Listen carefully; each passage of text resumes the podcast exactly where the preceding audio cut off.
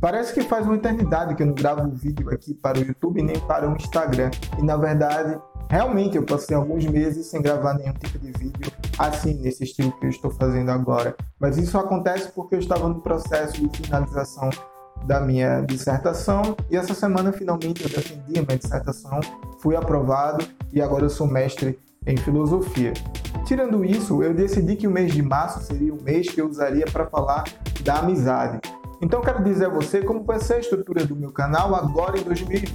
Veja, nesses meses que faltam, eu decidi que cada mês eu vou abordar um assunto diferente, um único assunto. Qual vai ser a diferença? Eu vou abordar um único assunto de várias perspectivas diferentes. Por exemplo, agora eu vou falar sobre amizade. Eu vou começar falando sobre amizade a partir de Platão, depois eu vou para Aristóteles, depois eu posso ir para para os romanos, Idade Média, Moderna, até chegar agora na, na nossa contemporaneidade. Então, eu pretendo publicar um vídeo por semana, geralmente vai dar quatro por mês, e tentar explorar assim quatro perspectivas diferentes sobre um único assunto. Então eu lhe convido agora, nesse exato momento, a que você se inscreva nesse meu canal do YouTube e que você vá lá na minha conta do Instagram e segue curta esse vídeo, compartilha com quem você acha que vai gostar desse tipo de abordagem. Amizade. Por que, que eu escolhi amizade? Qual foi o critério? Bem, o primeiro critério, eu acho que o único critério que mais importou para mim foi porque a amizade, apesar de eu ter tido a sorte de, durante a minha vida, ter sido acompanhado e acompanhar pessoas que eu posso dizer que foram minhas amigas e meus amigos, me peguei pensando por esses tempos o que seria realmente amizade, o que define amizade e não consegui dar uma resposta satisfatória a mim mesmo. Então vou aproveitar esse canal para tentar pesquisar sobre esses, esses assuntos que me interessam é, de maneira um pouco mais apaixonada, de maneira um pouco mais pessoal. Mas agora eu vou fazer essa coisa mais temática é, para que a gente consiga compreender, a partir da, da posição da filosofia, como essas questões perpassam a nossa vida, como essas questões constituem a nossa vida e como a gente pode, a partir da filosofia, passar a compreender, nem que seja minimamente um pouco melhor, essas questões que são fundantes, como amizade, solidão, felicidade. Por quê? Que eu começo com Platão? Porque a gente precisa começar de algum lugar e eu decidi explorar, no mínimo, um filósofo de cada época da história da filosofia. Tirando a filosofia grega, que eu vou explorar dois, que são Platão e Aristóteles, e aí vem os filósofos do período medieval, depois do período moderno e depois do período contemporâneo. Platão tem três diálogos que falam sobre o amor, que é o ágape, o eros e a filia. Eu, em um vídeo desses que eu falei de animação, de três minutos, já falei características básicas desses tipos de amor. E se você quer saber melhor o que é, eu sugiro que você entre no vídeo e veja três minutinhos, passa rápido. Eu cheguei à conclusão lá, e todo mundo chegou à conclusão, que filia é o tipo de amor que mais se aproxima do que hoje a gente conhece como amizade. Então, Platão tem três diálogos: o Ulisses, o Banquete, Simpósio e tem o Fedro. Porém, Ulisses é um diálogo platônico que tem a amizade como tema e é muito importante para, no mínimo, fazer a gente questionar essa ideia do senso comum de amizade. Ulisses é um diálogo da fase aporética de Platão e aporia significa que não se chega a uma definição positiva do conceito ou seja, no Ulisses, Platão não vai dizer de maneira clara, de maneira direta, o que é amizade. Porém, ele vai questionar várias formas de amizade, várias formas de entender o que é amizade, várias formas de perceber o que constitui a relação de amizade. E aí a gente acaba questionando essas ideias mesmo que a gente tem de amizade no, senso comum. Então, Começar com Platão significa que eu vou começar é, dando um passo para trás e pondo em questão essas ideias que a gente tem consolidadas de amizade. Agora, no Mises, a gente vai pôr em questão o que é a amizade, que é essa coisa tão vital para a nossa vida. Como ela se configura, o que faz uma pessoa ser amigo de outra. Os primeiros diálogos que Platão escreveu são chamados pela tradição dos interpretadores de Platão, os famosos comentadores, de diálogos socráticos. são aqueles diálogos que Platão escreve o diálogo ainda com características da maneira e do pensamento do Sócrates. E Ulisses faz parte desse diálogo socrático e, portanto, é um diálogo que aporético. Dizer que um diálogo é aporético não quer dizer que esse diálogo não tem importância. Na verdade, o diálogo aporético tem muita importância porque é, ele faz uma suspensão dos juízos que estavam postos e eram tidos como óbvios. E, e, faz essa suspensão não de maneira subjetiva, mas de maneira racional, argumentativa e dialética, que era tão importante para o desenvolvimento do diálogo de Platão. Pontos que são importantes saber para entender a ideia de amizade que está contida no Lises. Primeiro, a amizade no Lises tem como pressuposto o desejo e a finalidade. Um indivíduo busca amizade com outro porque ele tem um desejo, seja algo que lhe falta, mas que está contido no outro e que esse outro pode lhe oferecer. E desejo que é essa falta, essa privação de alguma coisa. Mas a gente vai chegar lá. Então, aqui no Lises, a gente não vai encontrar uma definição conceitual universal de dizer o que é amizade, mas a gente vai encontrar coisas que estão assim ao redor da ideia de amizade. Ou seja, o que constitui a relação de amizade? Quem é amigo de quem? É amigo aquele que ama a pessoa, o, o objeto, ou é amigo aquele que é amado, que se torna o objeto? Ou só existe amizade quando os dois se amam ao mesmo tempo? E aqui a gente se aproxima mais do que é amizade hoje. Essa ideia de reciprocidade, esse diálogo é dividido, para mim, em duas partes. É a parte na qual Sócrates dialoga com Menexeno e a parte que o Sócrates dialoga com Lises. Existe uma tese de, dos comentadores que diz que Sócrates adapta a maneira que ele dialoga com a pessoa a partir de quem ele está dialogando. O Menexeno é um erístico e o Lises é um amante da poesia. Então, quando Sócrates vai dialogar com Menexeno, Sócrates vai usar a erística. Quando Sócrates for dialogar com Ulisses, ele vai usar exemplos de poesia e vai ensinar Ulisses a qual é o trabalho de, de um filósofo, a busca pela verdade, alcançar a verdade, esse caminho eterno de perseguição da verdade. Então, dito isso, que Sócrates se adapta à pessoa com quem ele está falando, que esse diálogo ele divide em duas partes,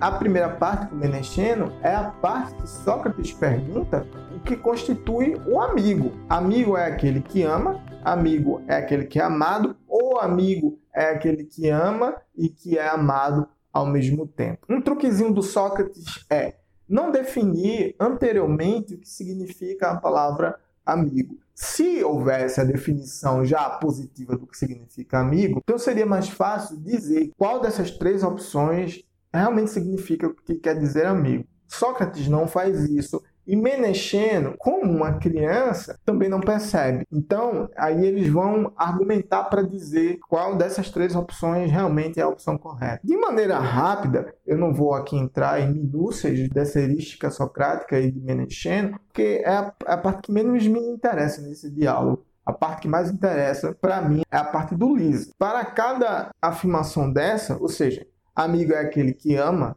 amigo é aquele que é amado, amigo é aquele que ama e é amado ao mesmo tempo. Sócrates levanta uma hipótese argumentativa. Para a primeira, amigo é aquele que ama e é amado ao mesmo tempo. Sócrates pergunta: não é possível que uma pessoa que ama não seja amada e até mesmo seja odiada. E aí eu pergunto a vocês, não é possível alguma vez na vida você já amou uma pessoa e essa pessoa não correspondeu ao seu amor? E aí Sócrates junto a Menexeno chega à conclusão de que sim, é possível que eu ame uma pessoa que não me ama. Essa questão da reciprocidade do amor que constitui é, um dos primeiros modelos de, de relação da amizade é quebrada por Sócrates, porque é possível que eu ame não seja amado de, de volta pessoas podem não me amar.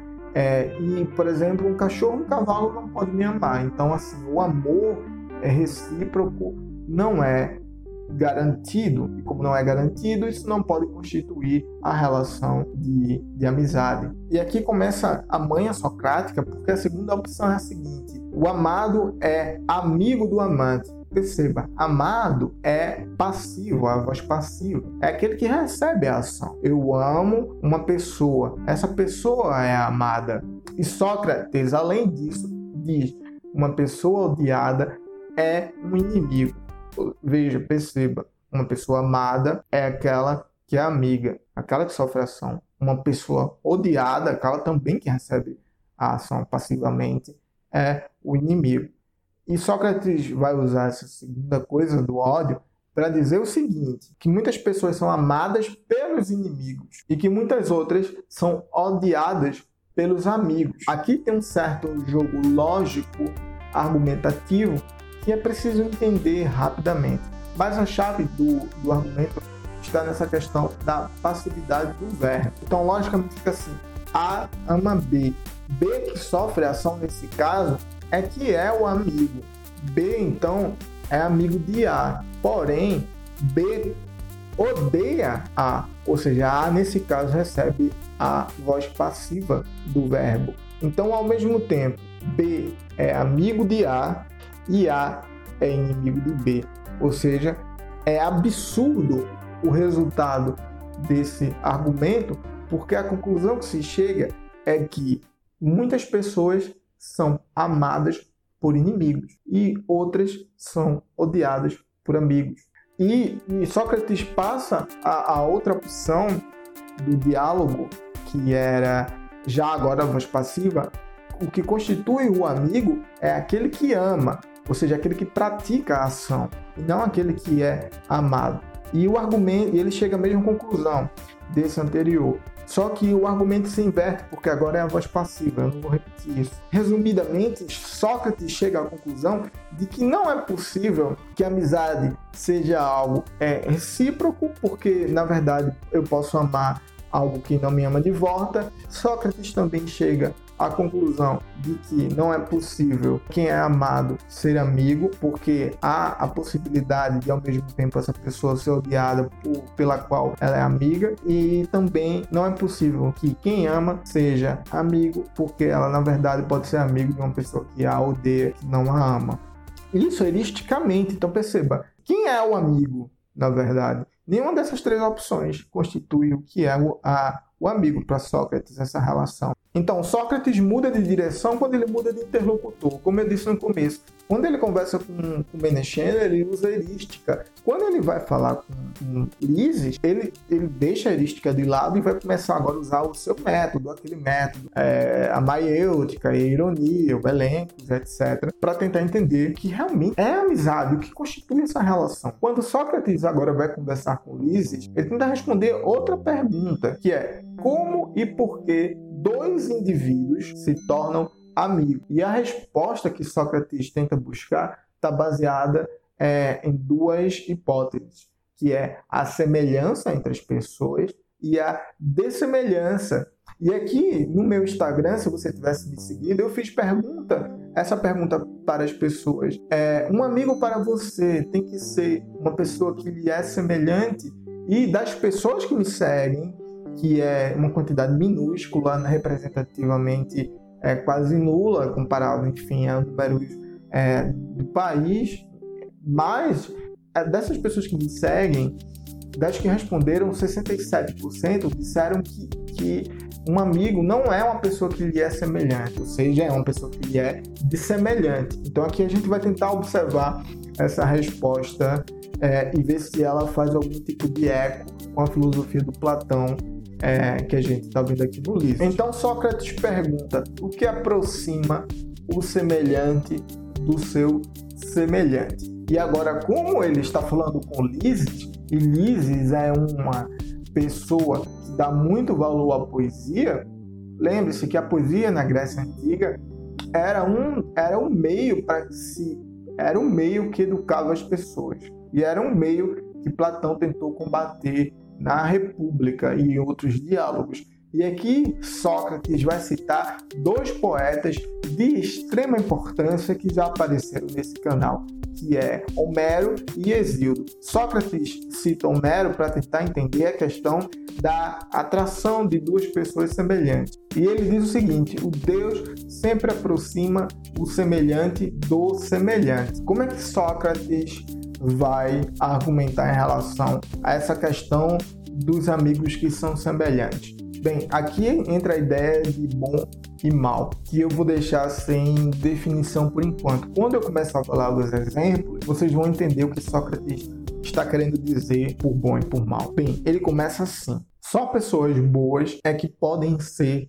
amigas de pessoas boas. Ele, ou seja, ele exclui pessoas más, porque é impossível que uma pessoa má constitua uma relação de amizade, porque uma pessoa má vai praticar maldade para aquela que supostamente é sua amiga. Então, uma pessoa má não pode, é, nessa ideia de semelhante, fazer parte da relação de amizade. Ou seja, uma pessoa boa não pode fazer amizade com uma pessoa má. Uma pessoa má não pode ter amizade amizade com outra pessoa má, porque os dois se fariam mal simultaneamente. Então, a única possibilidade de amizade na semelhança é entre duas pessoas boas. Então, Sócrates elimina a pessoa má da relação de amizade a partir da semelhança.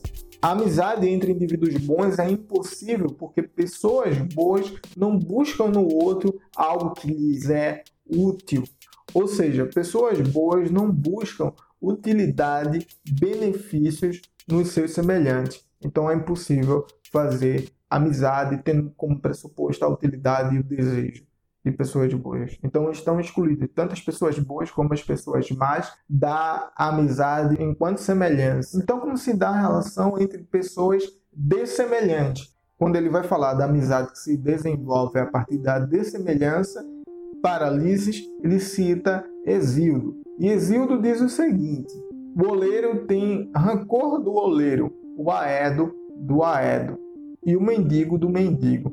Para você entender o que é dessemelhança, pense em exemplos genéricos de uma pessoa fraca e de uma pessoa forte, de uma pessoa saudável e de uma pessoa doente, de uma pessoa pobre e de uma pessoa rica. Por essa ideia de dessemelhante, o fraco sempre vai buscar ter amizade com o forte, o doente sempre vai ter buscar ter amizade com o saudável, o pobre com o rico. Esse exemplo está fundamentado na ideia de que não há amizade recíproca, porque, como lembrando de novo dos pressupostos, é, não é possível que uma pessoa que seja forte vá buscar amizade numa pessoa que é fraca, porque não há nada de útil na pessoa fraca para a pessoa forte. Quando de maneira inversa, a pessoa fraca vê toda a utilidade possível numa pessoa que lhe é mais forte, é, de maneiras de se desenvolver, etc. Então, essa é uma amizade que tem uma unilateralidade. Ou seja, a pessoa que está numa situação de desvantagem sempre vai procurar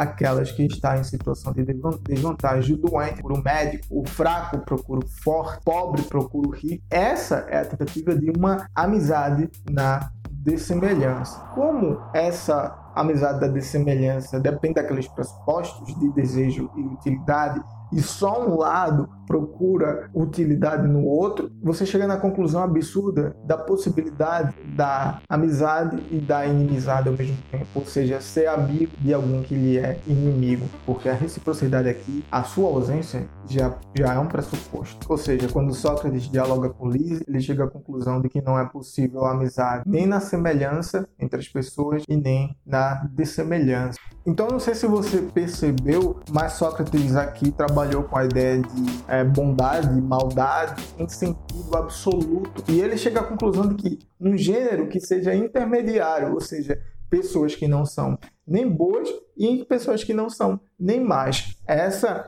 junção das duas qualidades na mesma pessoa é que tornam a possibilidade de amizade algo mais concreto, algo mais real. Então, para a amizade acontecer no gênero intermediário, é preciso que haja pessoas que são nem boas nem más e pessoas que são boas. Porque pessoas más, como a gente viu, naturalmente não podem fazer parte de uma relação de amizade. Então, essa amizade é construída da seguinte maneira: Uma pessoa que não é nem boa nem má sempre vai buscar finalidade naquilo que lhe é bom, ou seja, a partir do seu desejo, daquilo que lhe falta, ela sempre vai buscar o que lhe é bom, mas ela não é nem boa nem má. E mais importante ainda, que a presença tanto do bem quanto do mal é, em uma pessoa a permite que ela busque o que é bom, o que é bom para ela. E como exemplo, Sócrates diz o seguinte: uma pessoa que tem tanto ignorância quanto conhecimento em si consegue ter a capacidade de perceber a porção de ignorância que contém em si mesmo e aí começa a procurar conhecimento, procurar a verdade, que é o bem. Ou seja, Sócrates dá o exemplo do próprio filósofo para Paralises, como é, o exemplo de uma pessoa que vive no gênero intermediário, ou seja, uma pessoa que não é boa nem má, uma pessoa que tem conhecimento, que tem ignorância, e percebendo a, a sua porção de ignorância, busca conhecimento constantemente. Então Sócrates está se dando como exemplo. Sócrates, não satisfeito com essas respostas encontradas até agora, começa a investigar junto a Lises qual é o fundamento da relação de amizade, qual é a causa da relação de amizade.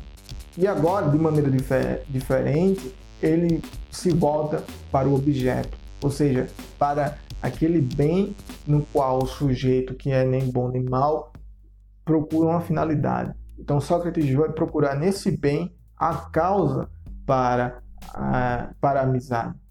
Nesse sentido, a amizade ela está constituída numa relação de causa e finalidade. E descobrir a causa e a finalidade da amizade é algo essencial para descobrir o que constitui a relação da amizade entre duas pessoas. Por exemplo, um doente que procura um médico. O fundamento dessa relação é o desejo e a necessidade do corpo de voltar a ter saúde. Então, o objeto primário desse tipo de amizade, na verdade, é o próprio desejo. Ou seja, o desejo é a causa da amizade.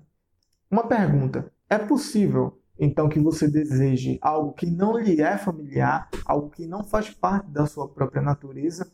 Sócrates Sócrates diz que não. A gente deseja por algo que nos a gente deseja por algo que nos é familiar e que faz parte da nossa própria estrutura.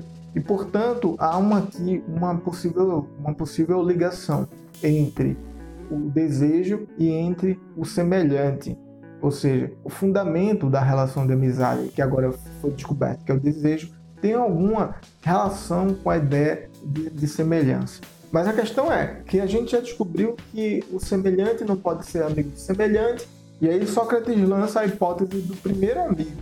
E esse primeiro amigo nada mais é do que o próprio desejo. Como exemplo, um doente que é amigo da medicina. A doença constitui um mal, a saúde constitui um bem. Ou seja, o corpo desse sujeito, que é o intermediário, ou seja, o que é nem bem e nem mal, é amigo de um bem da saúde por causa de um mal da doença. Sócrates encontra no desejo, nesse primeiro amigo, algo que constitui a relação de amizade, porque agora ambos os lados podem ter esse primeiro desejo, esse primeiro amigo e esse desejo. Então, o primeiro amigo e o desejo é aquilo que potencialmente é, constitui todas as relações de amizade. O que motiva uh, o sujeito a sentir amizade e Sócrates diz o seguinte: o que motiva um sujeito a sentir amizade por outra é a falta de alguma coisa em si que está presente no, no objeto. Sinto amizade por ela porque eu tenho um desejo daquilo que ela tem, uma falta daquilo que ela tem. E essa falta nos é familiar, ou seja, faz parte da nossa estrutura, é, da nossa essência, se assim for possível dizer. Então a gente então aqui há uma relação entre a falta, o desejo e a familiaridade. A gente só deseja aquilo que nos é familiar. E essa, esse desejo, essa falta, essa familiaridade que a gente sente é a causa da amizade. Ou seja, a gente é amigo de alguém, de ouvir alguma coisa, a gente ama essa coisa porque nos falta algo e nesse nessa falta a gente procura a, a utilidade na outra coisa que, ou seja, a gente procura no outro o que nos falta. E isso que nos falta nos é familiar. Por, é, tanto que não seria possível a gente ser amigo daquilo que nos é estranho. A gente deseja por algo que nos é familiar, que algo que a gente, por algo que a gente conhece.